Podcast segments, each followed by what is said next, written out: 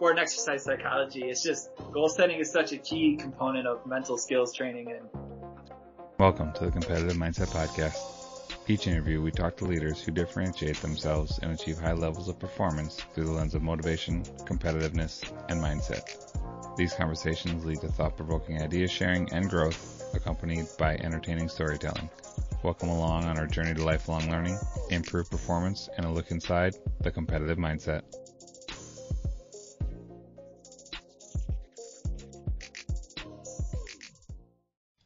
The Greatest Games podcast interviews coaches of all levels about the greatest games they have ever been a part of.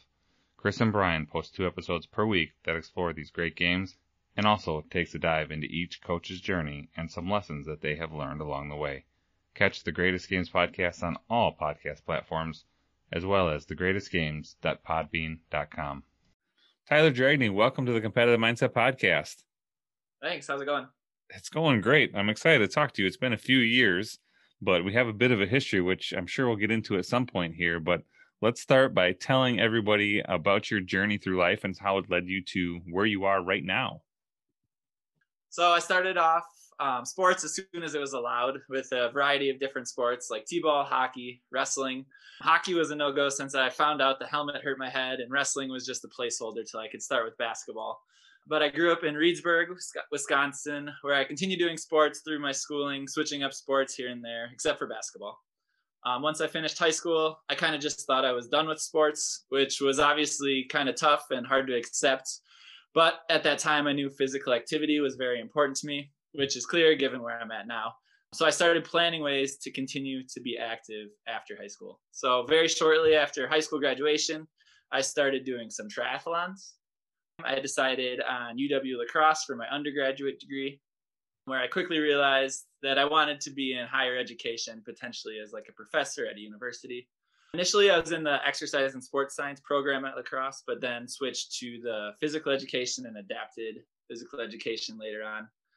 It was also at UW La Crosse that I realized playing sports was something that I could continue doing and could have as a big part of my life. I'll never forget the first day when I showed up to La Crosse and looked into the window of the rec and I saw people were playing pickup and it was just going on all day and I was allowed to play. So that was pretty exciting. Although, just like at many places where pickup happens, the courts had a clear pecking order. So in my first year there, it's pretty intimidating to try to get onto the first court. It sort of felt like um, high school basketball and getting to play with the varsity players when you were um, an underclassman. I continued on with the triathlons I had started uh, after high school and was eventually able to compete in the National Club Collegiate Triathlon Championships in Tuscaloosa, Alabama.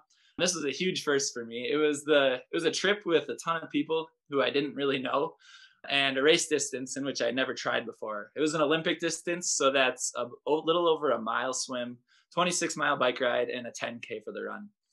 So the uh, race's first wave of competitors were people who were or would eventually become pros or Olympic qualifiers in triathlon. So that was a little intimidating. I had never done the race of this distance, like I said. So I was placed in the last heat, but I was able to place above my expected time for people in my heat, and the experience was awesome. Swimming in a river was a little scary and daunting at first, but once we got into the water, it was pretty smooth sailing after that. Also at La Crosse, my roommates and I found out that Wisconsin had state tournaments for intramural basketball on a yearly basis. So this led us to competing in three different state tournaments for intramural basketball. In our second year, we actually won the state tournament in Whitewater, uh, which we found out qualified us to go to the national tournament, which in that year was in Ohio State. So unfortunately, some of our teammates couldn't go to the national tournament, so we were able to just put a, together a team from people we played pickup with, who we lightly new, and we headed off to Columbus. At the tournament, we were able to make it to the Elite Eight for the national tournament and then got beat by a team from Florida. During my time at La Crosse, I started working at Minnesota Youth Elks Camp in northern Minnesota for kids who are from disadvantaged backgrounds. The kids would get scholarships from different Elks lodges around Minnesota to attend, and my job was to take the kids kayaking and pontooning every day, which was as awesome as it sounds. And then having some roles within the leadership amongst the staff. After La Crosse, or while I was at La Crosse, I applied and got into the University of Minnesota master's program in kinesiology, and my emphasis in that is in sport and exercise psychology. With that, I was able to get a graduate assistantship, which allows me to actually make a, albeit a little bit of money, but some money while in graduate school. I was very nervous going into this once I found out I'd be teaching people who are essentially my age, given I had just graduated. We were teaching upperclassmen at Minnesota. But once I got over that, I found that I really enjoy teaching this group, especially since it's in a content area that I'm so passionate about. And the course that I teach in is sport and exercise psychology. So, right with my emphasis. Um, I'm now in my last semester in this program and I'm working on my thesis, which is examining how people feel in high intensity interval training compared to more traditional types of exercise. Um, one highlight since I've been here is last year I was able to compete at halftime of the Minnesota Timberwolves game in a shooting contest, which I won, which won me a free trip to compete at NBA All Star Weekend in Chicago. Uh, the trip was unbelievable. As soon as we arrived at the hotel that was provided to my brother and I, my brother actually qualified as the Milwaukee Bucks representative for this contest, and we ran into Chris Paul like literally within 15 minutes of showing up to the hotel. And then on the last night, we actually found out that like Diana Taurasi, Sue Bird, and Megan Rapinoe were also staying at the same hotel. So it was pretty crazy weekend. For the shooting contest, it was on Saturday of the weekend with the qualifiers in the morning and then the final round later in the day. I was able to get in the top four for the qualifiers, which allowed me to compete between Team LeBron and Team Giannis's practice for the final round, and I ended up getting third overall. Wow! Um, congratulations! Um, oh, I'm just going to say that I'm going to take a little bit of credit for that as you know a former basketball coach in your life. Oh, absolutely! You deserve all the credit you get. Um, and then my last thing is I've now been accepted into Minnesota's PhD program in sport and exercise psychology. And so someday I'll be calling you Dr. Dregney. All right. There are so many things that you just hit on that I want to dive into, but we're going to start chronologically here. So take me through the first time you remember participating in a competition and what you can recall about that. Yeah, so I guess my first real competition would have been in some like wrestling tournament when I was in early elementary school, but that's not really something that I was very passionate about. It was more just like a placeholder until I was allowed to start basketball. So the one that really stuck out to me was in math class when we were early elementary school. Um, we would have these competitions where the teacher would hold up a card that had an equation on it, and it would be between two students, and whoever said it first was the winner for that round. I just remember living for these activities, and whenever the teacher brought out the equation cards, I was always ready to go. For a sports competition memory, I remember in baseball when we were like eight, nine years old, uh, we weren't supposed to keep score, but everyone knew what the score was, and we all knew who had the most home runs on the team. I remember in my last year of this league that I had three home runs in one year. So definitely something that stood out. Small humble brag there. Yeah. so you mentioned hard to accept after high school that you weren't going to have sport as a part of your life going forward, and then you found triathlons. Can you tell me how you fell into triathlons and then what what attracted you to it? Yeah, so before I realized that sports could still play a big role in my life. I was just looking for any way to be active that still had some element of competition. So I was at Reedsburg at the time, so there was a lot of triathlons just around uh, the area in Madison. So I was able to sign up for some of those in Madison. Started off with the sprint triathlons just to see what it would be about. Tried it with my mountain bike, which I wouldn't recommend to anyone. You, just see all these people on road bikes zooming by you, and you're struggling along on your mountain bike. But yeah, it just fulfilled that like need for competition that I guess I had. And then and now I've done probably over 10 triathlons. Um, I've only done one still, that Olympic one that was in Alabama, but yeah, something I want to keep doing. You mentioned the first time you did the triathlon and the fear. Can you take me through your mindset going into the water for the first time and and how you overcame that fear? Yeah, so obviously I was practicing for this race in Alabama, but I wasn't jumping in like the Mississippi River in La Crosse to go practice this race. I had no idea that we were going to be swimming in a river. So I was like, what's this current going to be like? It's pretty cold. A lot of people have wetsuits on. I didn't have one. So it was sort of just something I was like, okay, I know how to swim. I need to just do what I do in the pool. Maybe I need to take a couple extra breathing breaks with the river, but just hop in, get through the first part, and then I should be smooth gliding through the rest of it. And that ended up working out. What's your favorite part of the triathlon? Which activity? Probably the run. I hate biking so much. I don't know why, but you can just tell when people are way better at biking than me because I just I know I might be able to catch them in the run, but they'll just zoom by me in the bikes. I'm like, there's no way I can do that. But yeah, probably the run. So mentally, how do you get yourself through the biking part when you have a disdain for it? It's a good question. Um, I've tried a couple different strategies, like chunking it out. So in Alabama, it was a super long ride. So I knew I needed like some carbs, like those jet, little gel packets that are the carb gels. Um, so that's a good way to chunk it out that I did for that race. I had two of them taped to my bike. So after like the first third of the bike, um, I ate the second or the first one.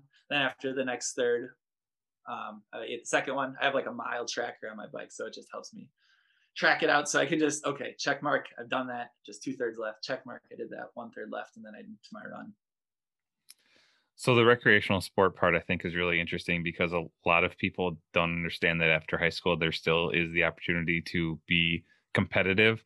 And you mentioned the state basketball tournament. Shout out to Mo McAlpine at UWL. She was there when I was there. I'm sure you know who she is yeah. uh, as well. And that is a pretty unique event that was hosted at La Crosse when I was there and I got to watch it. And there's a good level of basketball. Can you kind of talk me through your competitiveness with that and why it was important for you to compete and win that? Yeah, so I think the cool thing about the rec sports is you're literally just choosing your team. So my team was all my roommates and then our friends we play basketball with. So uh, with all the time we spent together, we'd obviously developed some pretty good chemistry on the court, and that sort of I think that builds that like competition in you because you know you guys are going to play as well as you can together, and you want to see if it's as good as it can be for everyone else. So be having the opportunity to go play against all these other schools from Wisconsin, especially playing Madison, I think being able to play and beat them is kind of big from the D3 schools because you just Madison has their club team, they're running an offense, and we're just coming in with our friends, our roommates, and we're able to take them down. So that's pretty exciting. Are you driven when you compete by the fear of losing or the joy of winning? Yeah, so you sent me these questions earlier, so I thought that one was really interesting and something that I thought about for a while. Um, I felt like it's going to be a pretty grad school answer, but it, I thought it depended depending on the um, situation that I was in. So I would say that if I'm in a situation where I'm not very confident or I have little experience in what I'm doing, then I felt like I was driven by the fear of losing. So an example of that was when I was shooting at halftime of the Timberwolves game I was afraid of losing because I knew what was on the line was a trip to All Star Weekend, which is not something that I ever anticipated going to. So I practiced a ton leading up to this event, but my performance was not good.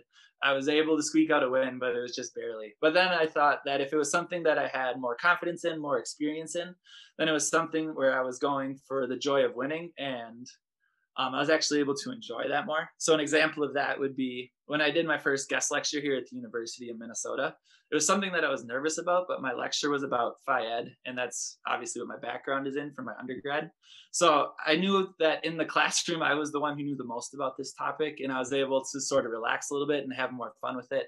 And then looking back on it, I felt like I did well, and it was more of like the joy of winning.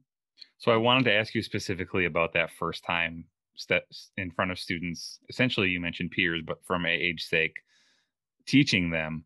Can you walk me through your mindset prior to the day the, the day leading up the hours leading up to that lecture and where your headspace was at? Yeah so like i said i had sat in a class with them earlier so i knew who my students were and i realized like oh my god these guys are my age. Um, so I'd sort of lean back on my experience from teaching Phy Ed because I had to student teach, even though that was with elementary school students. Just like making sure I was prepared, knowing what I was going to talk about. Because especially with these students, they're going to realize like this guy does not know what he's talking about. So I really felt like I needed to prove myself in that situation. But then when it's talking about something that I'm pretty confident in, then it just becomes easy after you initially or get into it initially. So success has followed you. I mean, just accomplishing the the triathlon bit, the state championship for basketball and intramurals. I would say getting into grad school, getting a GA, getting into uh, you know doctorate program is successful in my eyes, and I'm sure that there's more out there that you want to accomplish. But can you tell me how success and the definition of it, or what it means to you, has changed over the course of your life, even though you're still very young? Yes. Okay. Um, yeah, so obviously I want a lot more, but early on, I feel like I viewed success being defined by how I perform relative to um, the performance of peers and people around me. Um, so if it was in school, I wanted to score higher on the social studies test or higher than my friends would score on the test. And I think this drive was strengthened as my group of friends felt the same way. In team sports, I was driven by our team winning. Like in youth basketball, everyone's after the blue ribbon. Um, but as I got older, and especially after leaving high school and getting further into my time at La Crosse, I felt like my perception of success um, is now or became more defined by how I perform relative to the expectations I hold for myself. So, as an example for this, back to the National Collegiate Club Triathlon Championships, if I had held the belief that I needed to win that race to have it be successful, I would have been really disappointed uh, because there's no way I was going to beat those future Olympian and pro triathletes. But since I had gone into it with the mindset that my idea of success was to prove to myself that I could compete or complete the race with a time that I deemed to be like good or excellent, and it just having that mindset made my experience much more positive and fulfilling. The between person comparison is still present in um, how I just operate. I remember when starting my master's program at Minnesota, I was definitely questioning how I compared to my new peers. It felt like everyone around me had spent years working for universities and on groundbreaking research. And I was just like wondering, how do I fit in here? But then once I was able to come to the realization that my experiences that led me to going to Minnesota, although they were different than everyone else, they were also valuable. So it's easier for me to get back to that mindset of defining success based off my own expectations rather than comparison with the others. So outside of sport, how do you use competition in your daily life now with your graduate program and then eventually, you know, into your PhD? How do you make that connection from how you use competition as sport to be and find success to what it is now in your endeavors? Right. Um, so as I talked about a little bit, I try to view competition as trying to be to best what I've already done previously, rather than attempting to be the test the best in a group, which I think leads me to feeling like I'm at a higher level of success and more fulfilled with what I'm doing. My experience at here at the University of Minnesota as a researcher, my research experience was pretty limited compared to many of the people in my program. And a big part of research is presenting on the research that you've done. So when we give like presentations in class or in different conferences, if my goal was to be the best presenter in the group, um, it might be, it should be attainable eventually, but right now it's just not realistic.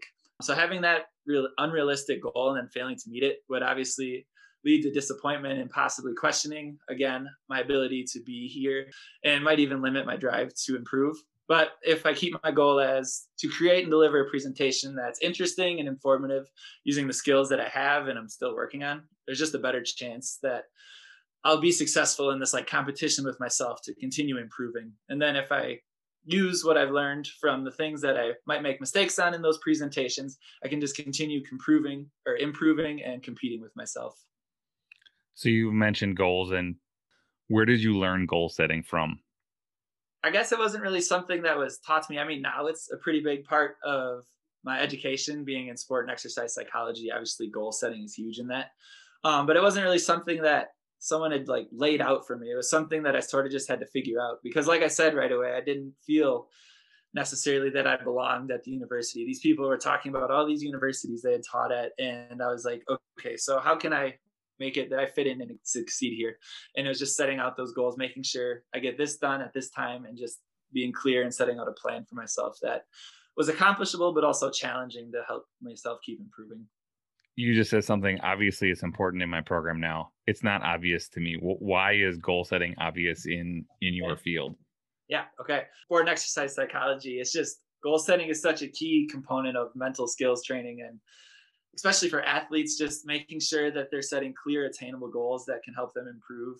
If you're setting just general goals like, oh, I want to get through this program, then I have to go back and ask myself, well, how do I plan on doing that? What are the steps I'm going to take to make sure that I'm successful? And then I have to define what is success in this program. Is that getting a 4.0? Is that having a paper published? Is that getting my thesis done on time? Just defining what that looks like. And you can obviously, um, well, maybe not obvious, but you can extend that to sports if you want to improve your if you want to get better at basketball what do you want to improve do you want to become a better three point shooter do you want to become a better lateral defender it's just you need to be specific about what you're doing how you want to accomplish it and just makes it easier to attain those goals. So we just dipped our foot in the psychology part. I'm going to ask you one one more psychology question as I just led you into that last one. One thing that I've been diving into a little bit lately is what I call tunnel vision. So, like blocking out external noise and the ability to do that, but also when we have a success or a win, we instantly move on to the next thing rather than experiencing the joy with that. And the alternate side of that would be being able to take in all of the noise. Like, for example, you hit a game winning shot and you can hear all the cheers and everything, right? But the, the alternate personality would essentially say, okay, it's either overtime or the next game or whatever is next. What goes into developing that difference in personality? So I haven't read a ton of research on this, but just from listening to a lot of like pro athlete interviews and reading a couple books, um, I know you always hear the phrase "never too high, never too low." So if you're gonna hit, if you hit that game-winning shot, I think it's great to like feel joy in that because you just did something awesome. But you need to like celebrate that for the night. But then you need to move on to make or continue working at that steady pace because you get on that high, but then what happens the next low that happens? Are you just going to crash down? Or are you going to be able to regress to the middle? Um, I think having that mindset of never too high, never too low is really important just to be able to produce like that steady um, output in what you're doing, no matter what you're working on. So if I'm writing a paper, it's really low reviews. Am I just gonna like tear myself apart, or am I gonna try to go back, see what I did wrong, and just continue on and keep? Yeah, perfect.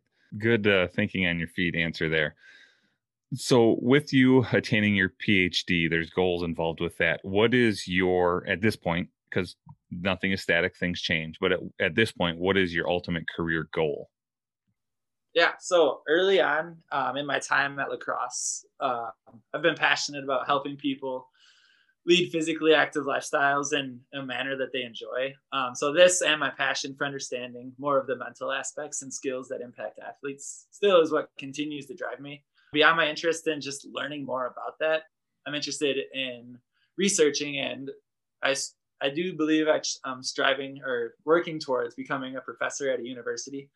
I found that I really enjoy teaching a wide group of individuals with my experience teaching Phy Ed at different levels and now teaching undergrad students. I just really enjoy teaching and especially the group I'm teaching now. I hope that continues to be a huge part of what I do in my future work. I also love the idea of just continuously learning, and that's a big part of being a professor is continuing research, collaborating with other professionals at conferences and presentations. Um, and then lastly, because I really like the Phy Ed part of it, where I'm working with students, teaching them how they can be physically active, especially high school athletes after they're done with sports, showing them all the options that are available to them so they can keep being um, physically active after they're done. So, attempting to implement the research that exists is a big goal of mine. So, that could be implementing a physical activity intervention in a community that um, uses strategies to increase physical activity in a maintainable way.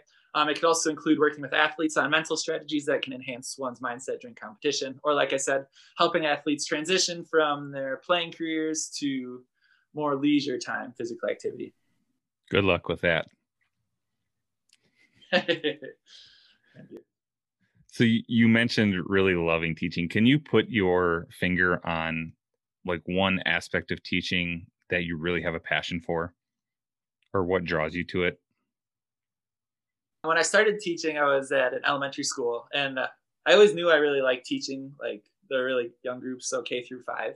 They bring a lot of excitement to Phy Ed, as you would expect. They see all the hula hoops and all the equipment spread out, and they just come in, they're just ready to go. It's harder to get them to settle down quick to explain what's happening.